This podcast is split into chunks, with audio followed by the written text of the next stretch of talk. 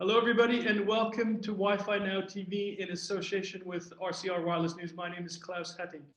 On today's show, the world's biggest Wi-Fi hotspot network CEO of iPass, Gary Griffiths, is with us today. We'll ask him what he's going to use his 50 million Wi-Fi hotspots for. Also on the show, core network vendor Aptilo Networks. They've been driving carrier Wi-Fi forward for more than a decade. We've got Aptilo CEO Paul Mikkelsen on the show. Join us right after this short message.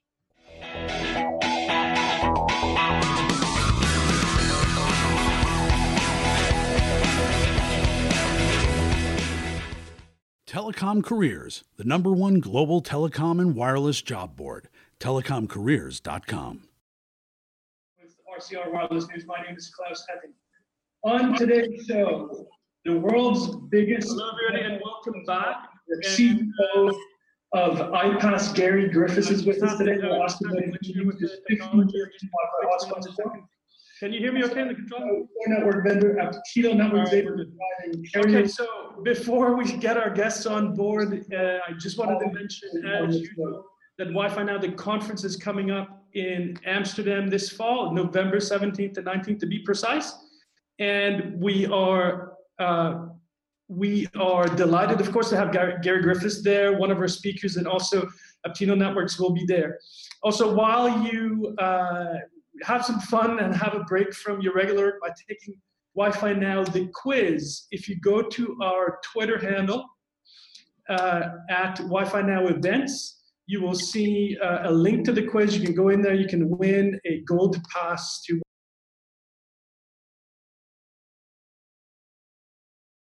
All right, everybody. With that, I'd like to introduce our first speaker. His name is Gary Griffiths, and he's the CEO of iPass. Gary, welcome to the show.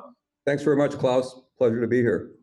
Great to see you, Gary. And just about, uh, well, I think it was just a couple of weeks ago, Gary, iPass announced the world's biggest Wi Fi hotspot network 50 million hotspots, of course, in partnership with DeviceScape.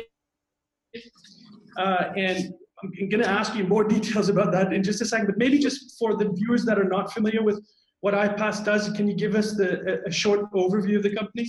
Sure. So we are a software company.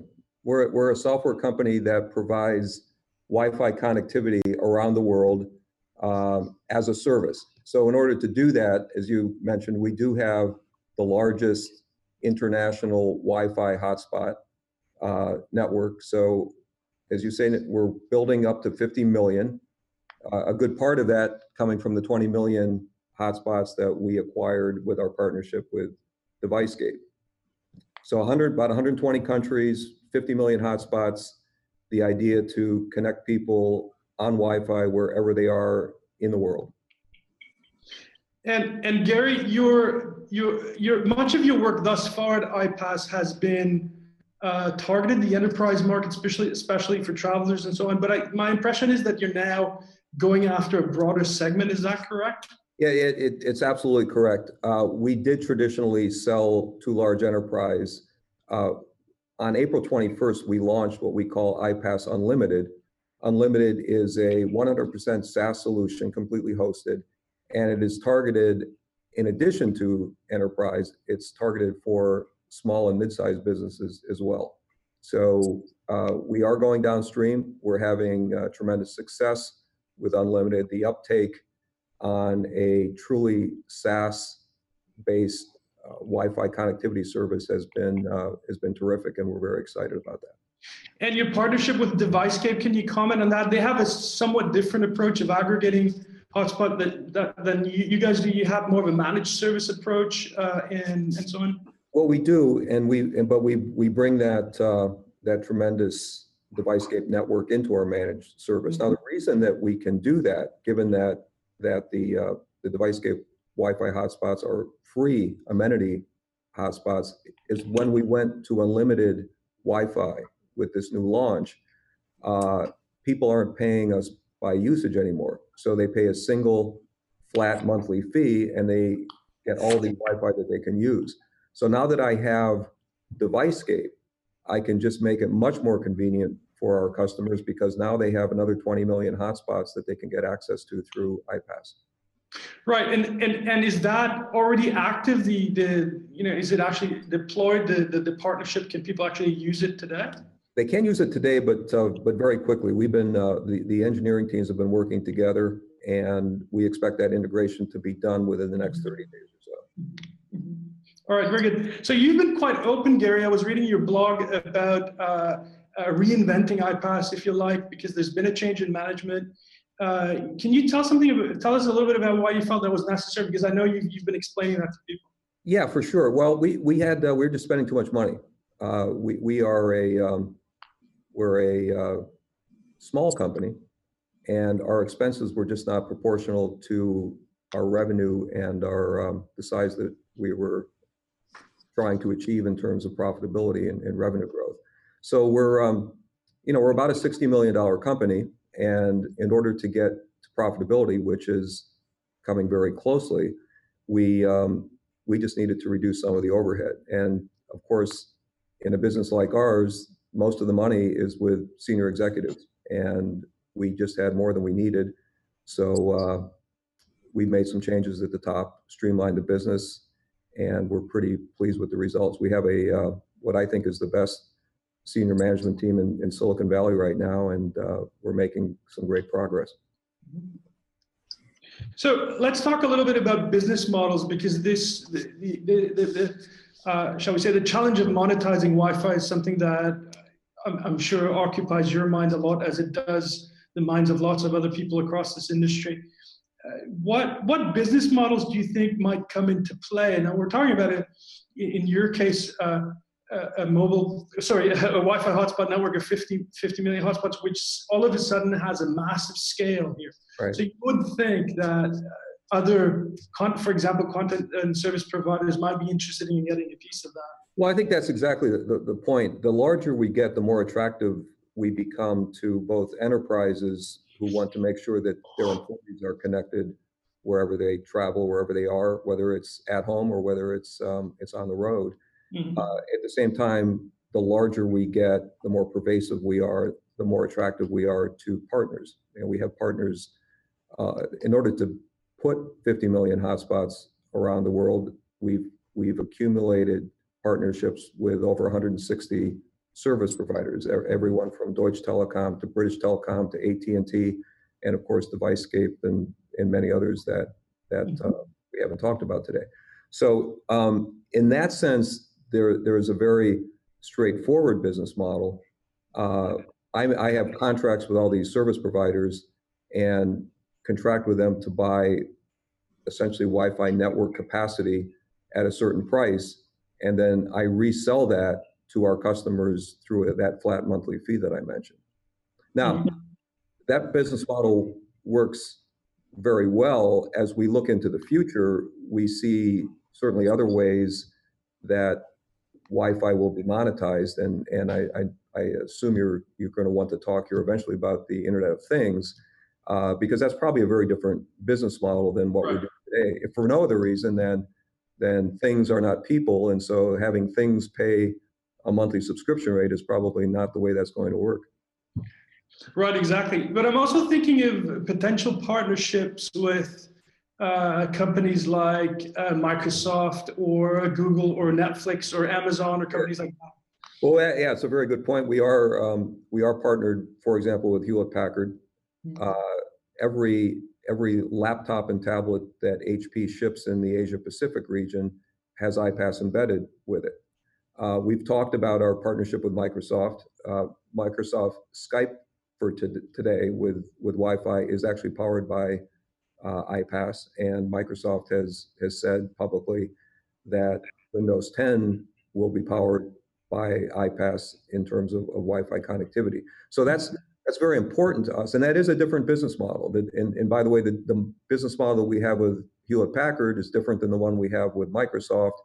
And while we haven't spoken about the details of those business models, they are very different, uh, but they are mutually beneficial in both cases. Uh, and I say mutually, it's good for iPass, it's good for Microsoft and HP, and ultimately, and most importantly, it's good for the customers. Right, exactly. Do you see the, the kind of Wi-Fi service that you provide now on a massive scale as a source of disruption against, for example, the mobile industry? I know your predecessor Evan Kaplan had a had a, what I felt was a, quite a compelling disruption story. Uh, I'm not as interested in disrupting the um, the carrier footprint. I, I, think it's very much a, a, a, case of not either or, but and. We mm-hmm. work, as I mentioned, very very closely with the uh, the carriers as, as partners, and it's it's very much a, a, cooperation. We we think that, as as I think you know, uh, Wi-Fi can play a very key role in helping the carriers offload cellular traffic as cellular becomes more and more saturated, which, which of course it will. No one denies that there is limited bandwidth there and that certainly usage is not slowing down. So Wi-Fi provides a very good outlet for, for that traffic. And that's mm-hmm. the way we see our role. I, I see um, also iPass becoming increasingly not Wi-Fi only, but Wi-Fi first. Our, our job is to make sure that our customers are connected. And if they can't connect through Wi-Fi, I very much want to make sure that I can connect them through cellular. And if for some reason they're out in the middle of the Congo and cellular isn't available, I'd like to believe that I can connect them through satellite at some point. So mm-hmm. we, we see a um, very much our, our mission and our goal to mm-hmm. provide no excuses, unlimited connectivity anywhere in the world. And that's the very good. And and for companies like yourselves, and uh, well, managed uh, Wi-Fi aggregator, uh, service provider, and so forth. What do you think? And there's not that many of them, by the way. But what do you think are the are the main challenges in, in making a dent in the in the mobile universe right now? Well, you know, as as, as you know better than anyone, um, Wi-Fi technology is not always the simplest technology. It's it's mm-hmm. uh, it's uh, sometimes not reliable. It sometimes is is not pervasive. Sometimes the performance is not great. Uh, but that's where we come in. We come in with technology that helps smooth that out and give our customers a universal experience, regardless of where they are in the world. So it's um, it's like a lot of a lot of people say, well, what about free Wi-Fi? And I said, well, what about free Linux? Uh, anyone can go out and, and use Linux for free, but a lot of people think it's a lot easier to go to Red Hat or others where they can manage that Linux experience for you. And we see Wi-Fi is very much the same way. We provide uh, what we believe, and I think what our customers would attest to, a very valuable Wi-Fi service through the software that, that we provide. Very good. And I do want you to comment on IoT because you have been mentioning that, mentioning that, and of course, right now there's a a lot of buzz and interest uh, in the mobile industry and elsewhere on IoT. Do you believe that IoT will be a significant source of revenue for iPass going forward?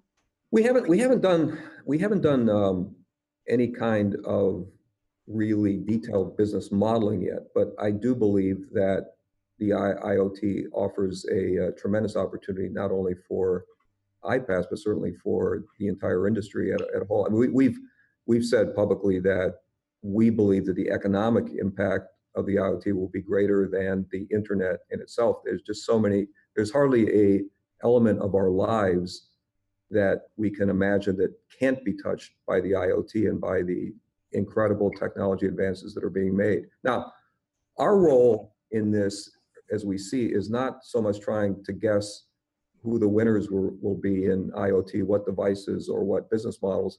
Our, our goal is very simply to say that, hey, when these devices want to connect, want to be able to connect to share data with the people who want that data, that we'll be there to provide a network that allows them to do that wherever they are in the world. So we, we take a, I think, a very modest role in being, um, being more than happy to play some small part in, in the growth of the IoT. Very good, Gary. Thank, thanks for all of that. One last question for you. If you could have anything you wanted in the Wi-Fi world, change any particular one thing, what would that be? uh, well, I would, I would, uh, I would like a hundred million dollars worth of revenue right now. That's what I would. Very good. Me too. yeah. Okay. But I'm Thank you, Gary. Thanks for coming on the show. And I should say, Gary Griffiths is going to be uh, speaking at Wi-Fi Now, the conference in Amsterdam, and we're delighted to have you, and we're looking forward to seeing you there. Yeah, I'm looking forward to it, and I, appreciate you inviting me to attend. Thanks. Thanks See you next time. Yeah, see you.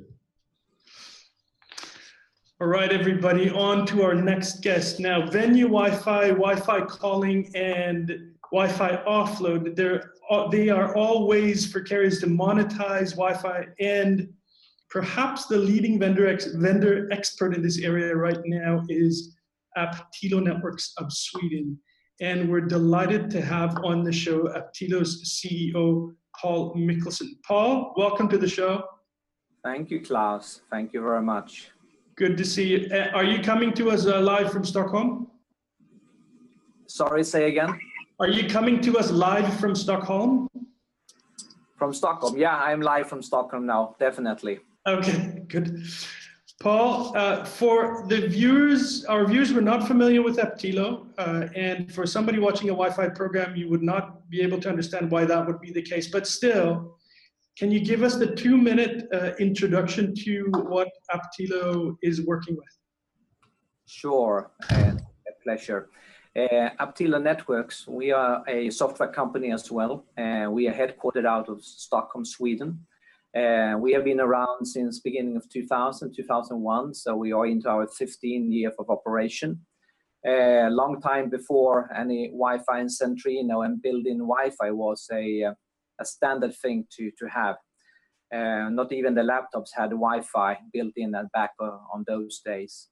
And what we do is that we are providing a service management platform. Uh, I think the easiest way uh, to explain it is that it is an equivalent of a lot of the functionality that you normally find into a, a core network for an operator that is running a, a 2G, 3G, or LTE network, where you have capabilities or features and functions like uh, AAA functionalities, databases, you have policy, PCRF components, uh, you have billing components, uh, you have portal and captive portal onboarding portals, uh, you have statistics and analytics, and we have put that together and packaged that to say pre-integrated, very high capacity platform that is suitable for an operator to put in place when they are going to deploy a, a Wi-Fi network or a Wi-Fi calling service for, for that matter. And, and Paul, just uh, correct me if I'm wrong. The latest figure that I saw was it something like 90 service providers, clients around the world. Is that about right? Or has it grown since I read that last? It's actually grown a little bit since you saw that figure. Uh, I think we are a little bit above 100, uh, plus 100 today, and uh, we have them in some 70, 75 countries around the world. So uh, we are quite uh, spread around. So we are operating out of the Stockholm head uh, office or headquarter, but we also have presence in the US, in Asia, and down in Dubai and Middle East to, to cover those parts of the world. All right, Paul, so tell us a little bit about what's driving the current interest in carrier Wi-Fi. I mentioned Wi-Fi calling. Uh, there's always uh, the offload story that's still alive. What do you think are, is the incentive for carriers to, to invest in Wi-Fi now? I think actually that uh, the main reason that we see a lot of operators investing in, in Wi-Fi and carrier Wi-Fi is uh, the need of staying relevant in the market.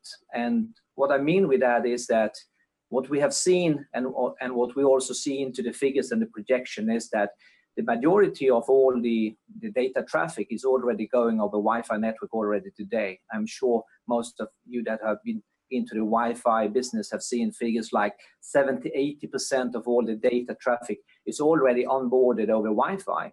Uh, and it's not so hard to, to understand if we just think a little bit about where are you when you are a high consumer.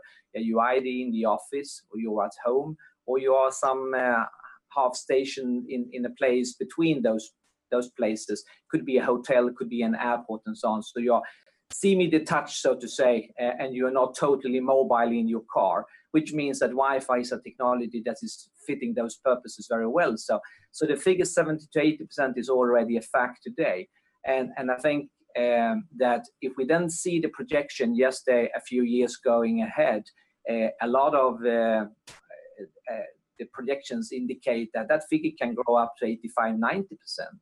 If and if we stop there a little bit and think about it, that the day when kind of 90% of your data goes through a network that is not a, a, cellular, traditional cellular network, Uh, with that, I mean a 3G or LTE network. Uh, obviously, a lot of end users are going to ask themselves the question, uh, what am I paying for? Uh, am I going to continue to pay my 49 or 39 or 59 or 69 dollars for this service when I'm only using that uh, service for, for maybe so, so, low as 10% of, of my usage? Uh, so that I think is the kind of the starting point for a lot of the operators, how to stay relevant and, and how to get back on, on that. And to address that, uh, I think you, you, mentioned offloading. Definitely, we see offloading as a mean for using Wi-Fi in more developed countries where you have a high uh, need of, of data capacity. Uh, you also see Wi-Fi as a very suitable technology to start building a, uh, a, a, true uh, mobile network infrastructure in those countries where you maybe not have a LTE license or LTE network yet. Maybe you are still kind of in the beginning of the uh, to roll out your 3G network, so you can have a very poor kind of old uh, two and a half G network. And there we can see, and you can find those pockets uh, in the market in Africa, in Latin America, and other places, and so on, in the more developed developing countries. So there you see Wi-Fi coming into play more as maybe the first technology that really can cope with that kind of data capacity that you that you need for having video and and so forth. Uh, and then, of course, you mentioned yourself Wi-Fi calling, which is around the corner and just started to take off. We all know that there's a few operators already out there. I think you talked about T-Mobile before and announcement from Sprint and from EE and so on. In, in and we see a lot of of uh, happening in in US in in the Western Europe around Wi-Fi calling. So obviously, Wi-Fi calling driven very much from an indoor perspective. I mean, the the uh, the fact that you have a, a, a problem or poor kind of coverage indoor today, uh, Wi-Fi calling comes very handy into that because it's really kind of addressing what the small cell is is all about uh, to get uh, into the indoor environment where you have a, a problem with uh, to have a coverage today. Uh, and then I think there is a fourth driver actually of, of carrier Wi-Fi, and that's also venue Wi-Fi because a lot of the operators that have had a, a very good Wi-Fi network for many years, they are used to do uh, agreements with hotels, shopping malls, and other places, coffee shops, and so on. And there is more and more a tendency uh, among those guys, the venue owners, that they are asking now for, okay, it's great that we have coverage and, and connectivity, but uh, what is in it for me? I mean what can i get back from from from that? Can i get statistics analytics about who is using the network? Can i use this network uh, to get closer to my end customer to the visitor in that shopping mall? Can i use it for commercial purposes and to highlight different offerings and so on? So there is a much more kind of a do two-way dialogue between the venue owner and the carrier going forward. And those kind of demands and those kind of needs, it's both a challenge for the operator, but also a great opportunity. So I think yeah. different things there.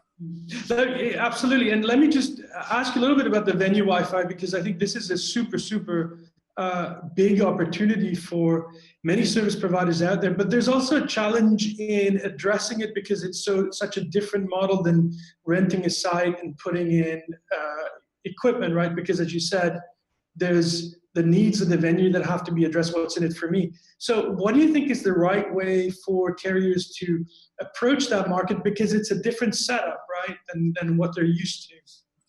It, it, it is and, and, and definitely it's much more of a, a business proposition and a corporation play uh, that we see in front of us. Uh, I mm-hmm. mean, the traditional way of, of building coverage when you need to, to rent a place or you need to rent the space on, on the top of the roof, on the top of the church to be able to put up your antennas. Uh, this is a total other play. This is much more a business to business kind of discussion where you need to find a, a, good kind of a value proposition from an operator point of view towards the enterprise or towards the, the venue, the venue owner. So, mm-hmm. so that is a challenge, and uh, it remains to be seen. Uh, uh, which operators is going to be successful or not. I mean, there is a reason that a lot of the Wi-Fi today is taken care of by the system integrator, and they provide service directly to the venue owners instead of having an operator uh, involved in, in that process. But I think that if you play it in a good way, if you think through your business models and you have a good proposition to go back to the venue owner, the operator has all the opportunities to to do much better going forward. Uh, and do you see some movement on that front? Are you seeing some operators that are getting those things right as far as venue Wi-Fi is is concerned?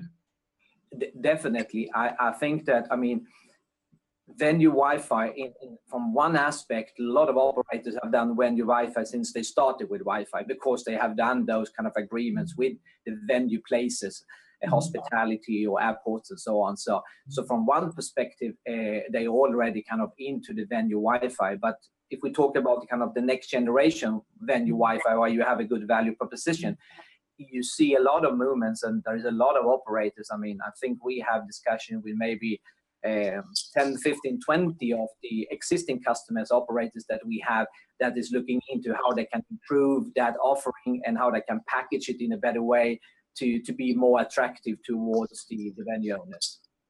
Very good. I, and I also do want to ask you about offload because I think of anybody in the Wi-Fi industry uh, among vendors, I would say that Aptilo has been championing the, the, the Wi-Fi offload story a lot. And and I have also been over the years championing uh, and we are seeing, uh, we have seen cases, we are seeing cases. What's your view on it? Uh, is the offload story, or maybe a better word is convergence? Is that story growing in importance? Are we seeing growth there?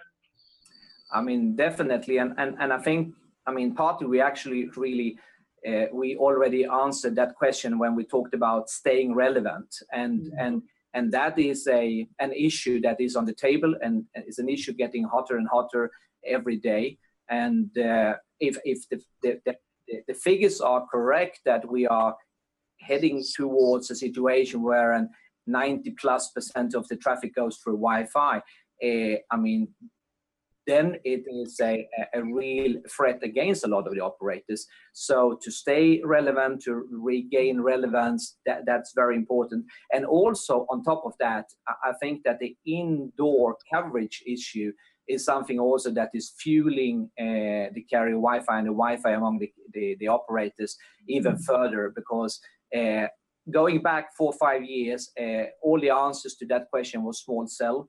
Uh, if we look at what have happened so far, I think there is a lot of disappointment in the market uh, within the, small cell part. One, one component or one reason for that, I, I think, is exactly the same thing when as we talked about venue Wi-Fi. It is about the business modeling because suddenly to be able to succeed with small cell, you need to get access to the venues and to be inside some and a house and to start to deploy things there, you need to get an agreement with that venue owner or that place owner. And, and that is another kind of challenge that operator is not used to. And, and I think that has been one of the challenges that holding back the, the small cell deployments.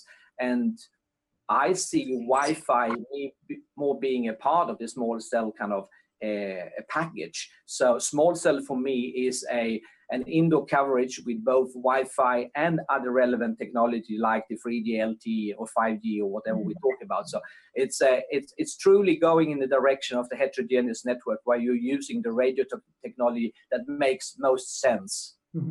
mm-hmm. Absolutely. And and my last question to you is about cable operators. Actually, I was just visiting one of the big cable operators here in the Netherlands a couple of days ago, and they're they're super innovative and in fact super aggressive on what they want to do with Wi-Fi. They have street hotspots, uh, home spots, and so on and so forth. What and we see it, of course, a lot in the United States with the big cable operators. How do you see the role of the cable operators in Wi-Fi uh, going forward, Paul? I, I think they have a very important role to play, and they are. I mean, we see in certain markets where the cable operators are very, very active. Uh, I would say that in, in the US market, for example, maybe it's one of the more active markets. I mean, less all of the, the, the cable or MSO operators have been announcing or have started to deploy uh, Wi-Fi and very, very uh, aggressive. So uh, we can also see pockets so in Europe where the cable operators are very active uh, within the Benelux countries, so to say. I think you are living in one of the markets, uh, so you for sure know that. And uh, and and we see a lot of aggressivity among the the cable operators within Wi-Fi within the Wi-Fi area, and I think it's it's making perfect sense because they have a great asset with with the backbone, with the fiber the, the, the cables that they can utilize for that. So they have that advantage. Uh, so it's very wise. At the same time, uh, cable operators have seen a lot of, of competition from the mobile operators by uh, introducing the over-the-top services. So there is a lot of traditional kind of uh, cable services like uh, videos and, and, and, TV and so on that today can be consumed on the cellular network with over-the-top services. And, and obviously they need to, to address that kind of competition. And by going Wi-Fi or going mobile or semi-mobile, they are addressing that and taking up the fight with the with the mobile operators. Mm. Uh, so so that makes perfect sense. Um, yet another kind of option they have or an opportunity they have is that if they do Wi-Fi and then on top of that uh, get a MVNO agreement in place uh, for uh, covering uh, outside Wi-Fi area and then deploy a Wi-Fi first approach. I think the cable operators also have a great opportunity here going forward to actually take up the fight also on voice and, and traditional voice services. So with some kind of smart moves there and, and with some agreements, uh, MVNO agreements in place, I think a lot of the cable operators have a, a very good opportunity to take up the fight with the with the big guys, uh, the cellular guys or the mobile operator guys. Mm-hmm. So so that's a, a definitely a worthwhile for them to go for. Um, and on top of that, uh, they don't only have to compete, they can also cooperate because, as I said, they sit on that asset, uh, on that backbone. And uh, we also see a lot of cable operators uh, approaching the market more openly and, and, and have a wholesale approach so they can actually sell capacity to the, the mobile operators, the MNOs. Uh, so, so that is yet another opportunity or business opportunity for them. And, and then, kind of lastly, uh, I think also that they have also a good opportunity to actually grab that venue Wi-Fi and enterprise market because mm-hmm. they normally already have a relation with a lot of the, the venue owners and the and the enterprise uh, uh, companies because they're providing uh, internet access already to them. And for them to add on a, a managed service, kind of a cloud-based uh, Wi-Fi service or bring your own device service and so on, make perfect sense. Uh, mm-hmm. So there is a lot of different uh, opportunities and segments that the cable operator can can address, and and uh, for sure they will go for that. Paul Mikkelsen, CEO of Aptilo Networks, thank you so much for coming on and sharing your insights. And by the way, we're also delighted that Aptilo is joining us for Wi-Fi Now, the conference in Amsterdam. By the way, in Amsterdam, we are also going to hear from a number of great cable and converged uh, mobile Wi-Fi uh, and cable operators from this region. They're doing really exciting stuff. So uh, watch out for that. Uh, Paul, thank you for coming and come back and uh, another time and tell us more. It's been really good. Thanks. Thank you, Klaus. Thanks a lot. And see you in Amsterdam. See you there. See you. All right, everybody, that was it for today's show. All that remains for me to say is to tell you what's coming up on next week's show. And we've got some really good stuff because we've got Veniam. They're an exciting startup. Veniam is creating the Internet of Moving Things. If you don't know them, your chance is next week uh, during this show.